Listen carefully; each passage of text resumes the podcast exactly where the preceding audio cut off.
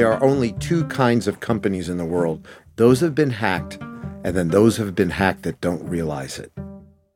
Cyber attacks were up in 2021, proving that even a global pandemic can't stop criminals online. Even after the pandemic, it's cybersecurity that is concerning companies the most, ahead of both natural disasters and supply chain disruption. After all, cybercrime has the capacity to cripple a multinational in minutes some breaking news in the last hour. One of the UK's biggest phone networks says it received a demand for money after a significant and sustained cyber attack. Account information, credit card information, banking details that could be at risk. I'm Tom Parker, and welcome to the Next Five podcast, brought to you by the FT Partner Studio. In this series, we ask industry experts about how their world will change over the next five years and the impact it will have on our day to day. In this episode, we're talking about cybersecurity and resilience, essentially, how corporations can better protect themselves during a time of rapid digitalization.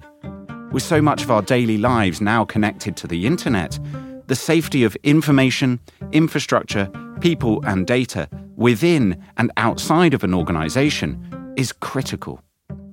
We'll also look at the need for better cyber protection for all, how countries build legislation and policy, and of course, what the next five years in a cyber future will look like.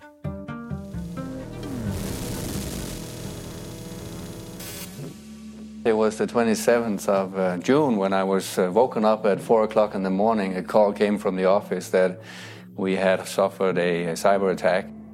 Jim Hagemann Snabe is the chairman of Siemens and former chairman of AP Møller Maersk, the latter of which suffered one of the biggest cyber attacks in history. Imagine a company where a ship with 10 to 20,000 containers enter a port every 15 minutes, and for 10 days you have no IT. It's almost impossible to even imagine. Maersk is a shipping company responsible for 20% of world trade and controls 76 ports globally. If you're listening to this at home, look at your fruit bowl. One in three of those bananas was shipped by Maersk. So, when a multinational company that is so tightly woven into the fabric of world trade is downed in just seven minutes by state sponsored cybercriminals, we should all take note. This was a very significant wake up call for an organization like AP Møller Maersk. Uh, we could say a very expensive one. It cost us 250 to 300 million dollars. And they're not the only ones. In the last decade, cyber attacks have hit the likes of Yahoo, FedEx, and Facebook, as well as hospitals and airports around the globe and thousands of SMEs. The cost of cybercrime in 2020 reached a staggering $1 trillion. And by 2025, that figure is set to increase tenfold, making the industry more profitable than the global trade of all major illegal drugs combined. And it's the companies that pay for poor cybersecurity measures in more ways than one.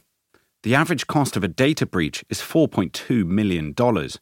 Organizations are forced to pay 4% of global turnover in fines alone should they be in breach of data laws.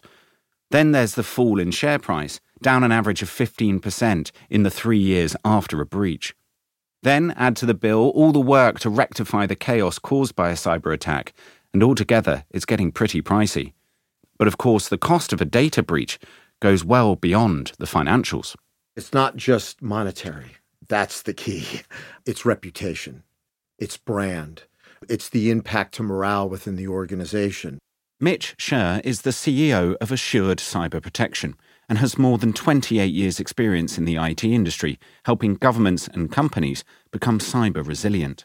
There are other um, impacts that are like a MasterCard commercial, they're priceless.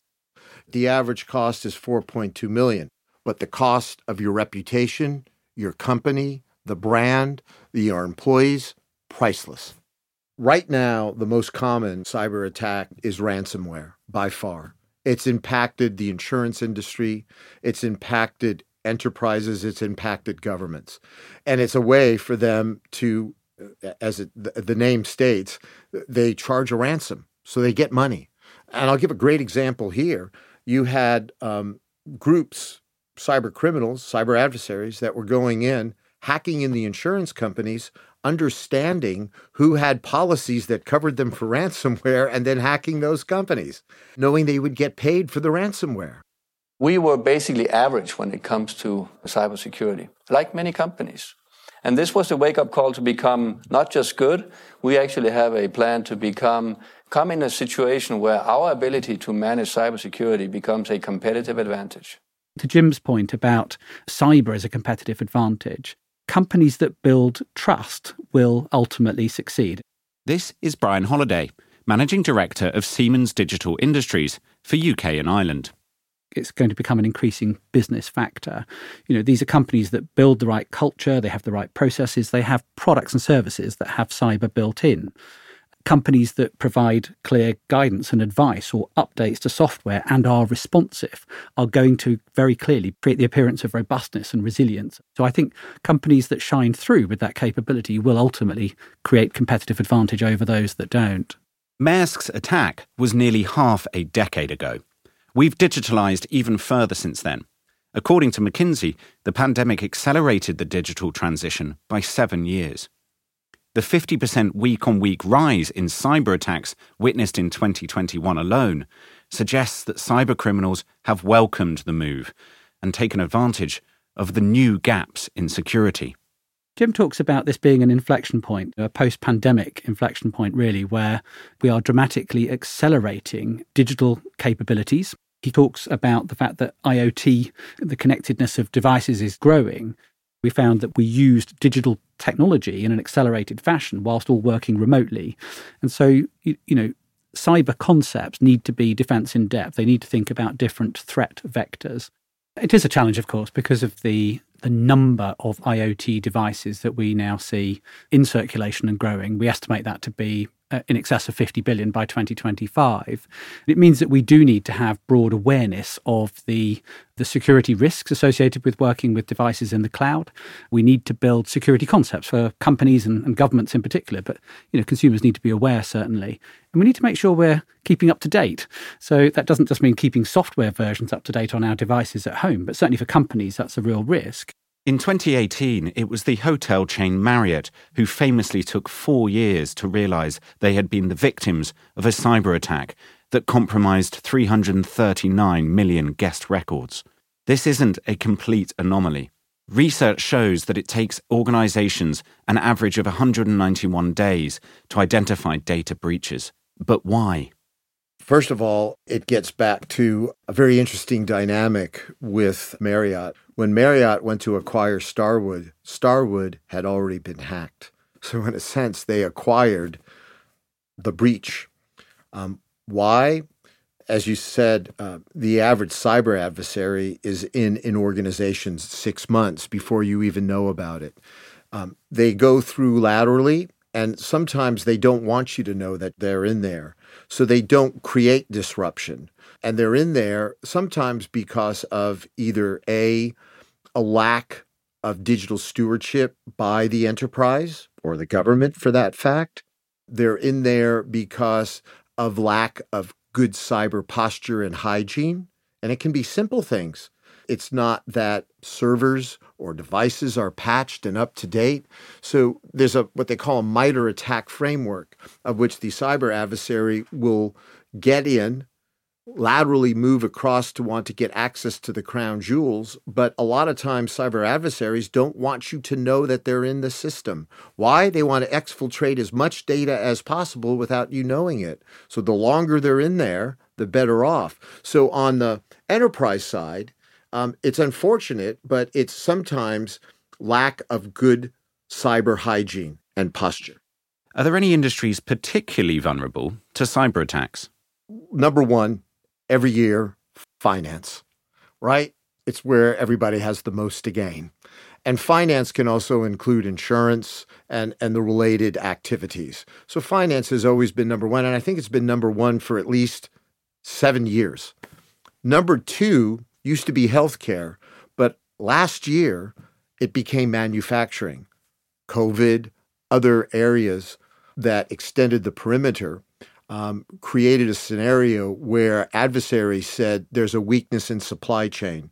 We can have an impact if we can hack into the supply chain. Why? Because it's comprised of small and mid sized businesses that don't have access to the protections that are necessary in these cases, which I think is a very important part.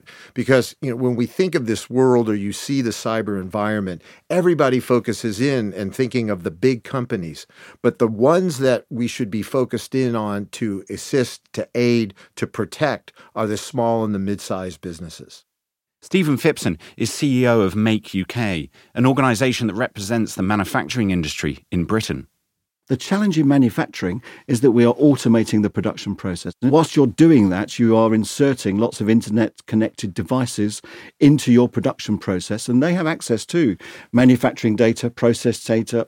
All the secrets of your company as a manufacturer are, are actually not in the front end where you're payroll and finance and bank account is, but it's in the back end where all that process technology is. And many companies are not protecting that. They don't understand that the risk is there. And so that's where people are coming in and taking intellectual property of one form or another, be that machine setup, uh, data, process technology in terms of what you're doing to assemble those products. And that's why, because it's open, because there's not many people with that sort of comprehensive cyber approach, that's the subject of the attack. And that's where we're seeing more and more of it in manufacturing. The message we need to get out there, it's not just about protecting those front end systems. We have to have a comprehensive approach to cybersecurity in the manufacturing processes themselves. And that's why at the moment we're pretty exposed. We've got brilliantly good innovative manufacturers in the country who have lost significant parts of their business because overseas actors, whether they're state actors or whatever, have come in and taken their process technology out of the manufacturing side and then set up a competitive manufacturing business. I mean, that's a tangible and real example of the risk of not covering the entire operation when you're a manufacturer. And that's why there's so many reports saying that the manufacturing sector is one of the most highly targeted. We need to make sure that we build that cyber resilience into those factories. IBM's Security X Force report, released in February 2022, highlighted that manufacturing was the number one ransomware attacked sector worldwide, falling victim to 23% of all attacks. Attacks that were aimed at sabotaging the backbone of global supply chains. 95% of manufacturers in this country are SMEs. So the larger companies have got a very important role to play to help educate and support those SMEs along the cyber resilience journey. And it's very pleasing to see it. We do have some very good examples of world leading approaches to the to supply chain where companies are first of all, understanding their supply chain properly, which is always a challenge if you're in a large, complex organization, but then rolling out schemes to help them along the journey. And I think that's vital. We need to see a lot of these companies try to help their smaller suppliers to build cyber resilience. Absolutely vital. Some breaking news in the last hour. One of the UK's biggest phone networks says it received a demand for money. In 2015, telecoms company TalkTalk suffered a cyber attack that put at risk the private data of their 4 million customers and were criticised at the time for poor handling of the attack account information, credit card information, banking details that could be at risk. Many boards were left scratching their heads to discover that there was no dedicated Chief Information Security Officer at the time of the breach. No one at C level was accountable specifically for security, leaving their then MD, Dido Harding, to face the music. So, where or with whom does the responsibility lie for a company's cybersecurity? It ultimately has to be with the board. The board needs to create a, a culture uh, in which cyber risks are understood and policies and processes are, are therefore followed. And it's very much about culture, but then the controls that follow.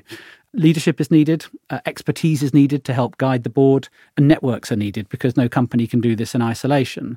So I think this really is a ecosystem issue. Those experts need to benefit from training that comes about through, for example, becoming chartered information security managers. Uh, and those those programs help the experts in companies build business impact models and think about critical vulnerabilities and therefore the response mechanisms that companies need to put in place. So the board needs to sponsor that, it needs to invest in that, it needs to support its experts, and then it needs to work with uh, agencies that can help uh, make sure they're not acting in isolation. cyber is not a technology issue, it's a business issue. It's digital stewardship.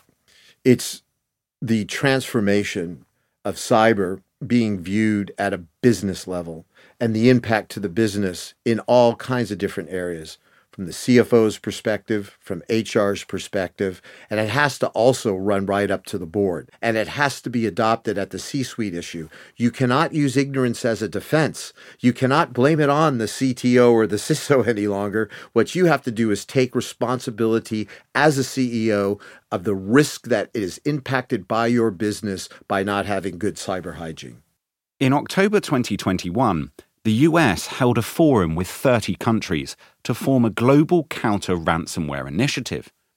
The online meeting, hosted by the White House National Security Council, is the first significant step towards forging a unified defensive front and law enforcement collaboration on major cybersecurity issues. But a governments keeping pace with legislation and policy? I can refer to something that has already happened. In 1990, 91, 92, corporate abuse was running amok, and it all culminated with Enron in the United States.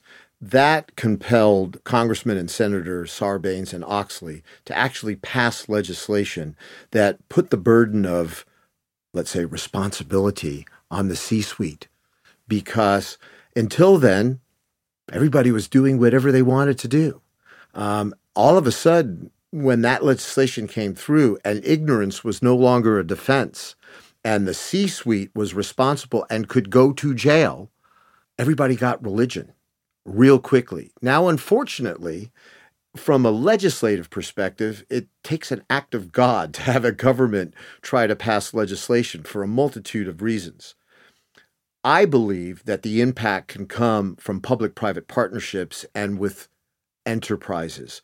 Because a large let's say entity or let's say a blue chip company that has a supply chain that is comprised of small and mid-sized businesses they can change their policies fairly quickly to address the cyber resilience areas and the the the let's say impact of requiring the levels of hygiene. Now that can happen faster and I think can have a greater impact as the governments are trying to figure out what they're trying to do. Governments are almost certainly always going to lag in legislation what's happening in the tech space and cyber threats grow uh, as we grow our use of technology. So that I don't think in itself is a surprise. So I think we've got to look increasingly to those security agencies that are there to be experts and who aid us as consumers and companies. In this case, for example, National Cybersecurity Centre being a front end for GCHQ here, set up with this purpose. But it strikes me that even from the off, my holiday read recently was Nicole Perlroth's book, This is How They Tell Me the World Ends, an FT Business Book of the Year for 2021. But that illustrated to me just how governments have always lagged in legislative terms the threat that, that's been there really since since the birth of connected computers and the internet.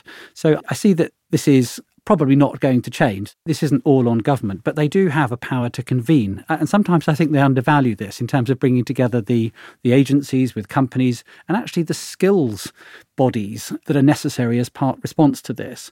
So uh, yes, we need the agencies. We need them to be well funded. We need awareness and government strategies and white papers help. But convening around what do we need to do to help keep our companies and consumers safe is incredibly important. What needs to happen in cybersecurity in the next five years? What do countries and companies need to do to maintain a safe cyberspace? First of all, I think there is no silver bullet for cyber. It depends on factors associated with the technology types you're using, uh, your business field, the, level of threat, uh, and building appropriate response. Secondly, I think manufacturing in particular, or companies need to build awareness. It's very clear you cannot expect to operate systems in the future without knowledge of the threat vectors that are likely increasingly to impact you. Thirdly, I would say this is important that you build um, skills uh, inside the organization and connections out so that you have the built in ability to respond. You build processes that mean that your response is something that you can keep up to date as threat vectors change and then finally, I think why not think about turning cyber into an increasing competitive advantage? That sense that actually you're building trust in what you do for your customers to recognize that you are robust, resilient, and knowledgeable on cyber. You know what you're doing, and your processes re- reflect the fact that you are uh, able to respond as threats to change and develop. And I think I would just add that something is incredibly important for the future is building even more capacity into the UK skills base for cyber. There should be a dose of cyber with everything that we do.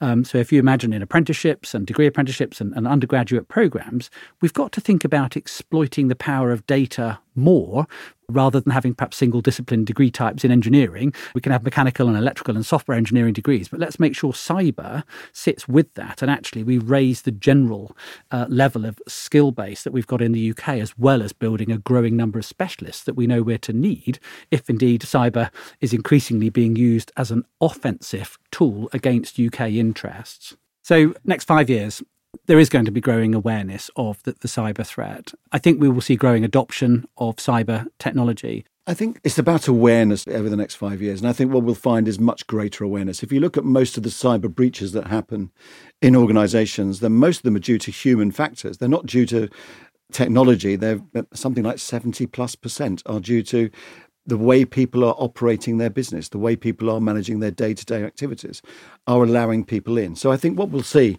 over the next five years, particularly as we see more and more of this complex geopolitical situation is a much greater awareness and a much greater hunger for people to understand how they operate in a cyber safe environment. That's going to be critical. The future to me is around, first of all, getting as many manufacturers in the UK on that digital journey. So we need to digitize a lot more than we are at the moment. The fourth industrial revolution, we're right in the middle of it now. We have most of our large companies actually working very hard on the transformation. We need to see that whole supply chain, the 95%, the SMEs in the country getting onto that journey. And that will happen, I think, exponentially over the next five years. As that happens, we need to be rolling out really robust cyber solutions for manufacturing, and not just for the front end of the business, not just for the financial systems in a business, but to cover the IP and process technology that is absolutely vital to make you a competitive manufacturer. You need a very strong manufacturing sector. It's absolutely vital to the UK economy just over 50% of our exports are uh, manufactured goods. If you look at all the R&D investment in the country, 65% of that goes to the manufacturing sector and we employ 2.7 million people at about 30% above the average wage. So, absolutely vital. Um, you could say, just strictly speaking, it's 10% of GDP. But if you look at the economic, the social economic effect of manufacturing in the communities around it, it probably account, accounts for nearly 25% of GDP in the UK. So, absolutely vital that we protect that and to make that thrive into the future. And I think over the next five years, those two things are going to be exponentially different if we look at it in five years' time to the situation we're in at the moment in the next five years, so I can go two different paths. We can paint the picture of fear and complete disruption because it, unfortunately isn't going to get better unless we adopt different ways of looking at this. And so you can paint that picture. I sometimes don't really like to play on the fear aspect because I don't believe that people react to that very favorably because you want to create behavior change. But in the next five years, there is inequities that occur. The cyber adversary or criminal doesn't have any rules. There is no governance. There's becoming more and more unlimited budgets. On the enterprise or government side, there is governance, there are budgets, there are time sinks. And so there's already a disadvantage. So unfortunately, until I think we adopt specific things and understand that technology is not completely the answer, and it does have to involve, let's say, digital stewardship and responsibility at the leadership level, and that it has to be viewed from a people perspective and an organizational perspective and a technology perspective, things aren't going to change. So that's one one view. The second view, which I like a little bit better, is kind of painting a picture of nirvana. Um, and in the next five years, I believe uh, inherently that that people are good, and that that there will be a world of which, in a way, the adoption of zero carbon and sustainability, which is an important part of the puzzle, is driving digital transformation. Digital transformation is making it easier for us to do things, have a higher quality of life in all areas, healthcare, um, in, in your, your personal stay and travel and hospitality, more efficiencies in manufacturings and supply chain. Um, that world of which we do embrace responsibility, digital stewardship could be amazing. We could have an earth for our generations to come, for our great great grandchildren, and we are able to transform safely, of which there isn't that concern. And that's the kind of way that I want to see the next five years is, is the development of those dynamics that create just a better world for all of us. The bottom line here is that with the fourth industrial revolution upon us, everything is becoming digitized. Companies, governments, and people. While attacks can cripple multinationals, rupture global supply chains, and bring countries to a standstill, it's the people that matter. Every day, the Internet of Things network will connect more and more non business objects together even the most benign of household items, like toasters, your fridge, or even a baby monitor. If it's living on your local network, it's a perfect platform for a hacker to infect and then laterally move through the rest of the network.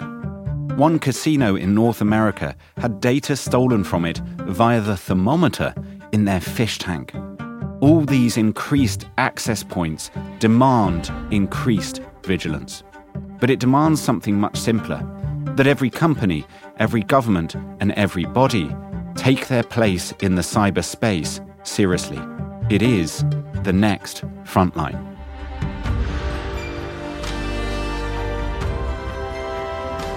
That's it for this episode of the Next Five podcast. Many thanks to Brian, Stephen, and Mitch for talking with me today, and to you for listening. For more information on the topics discussed and the sources used in the show, please check out the episode description. Take care and bye for now.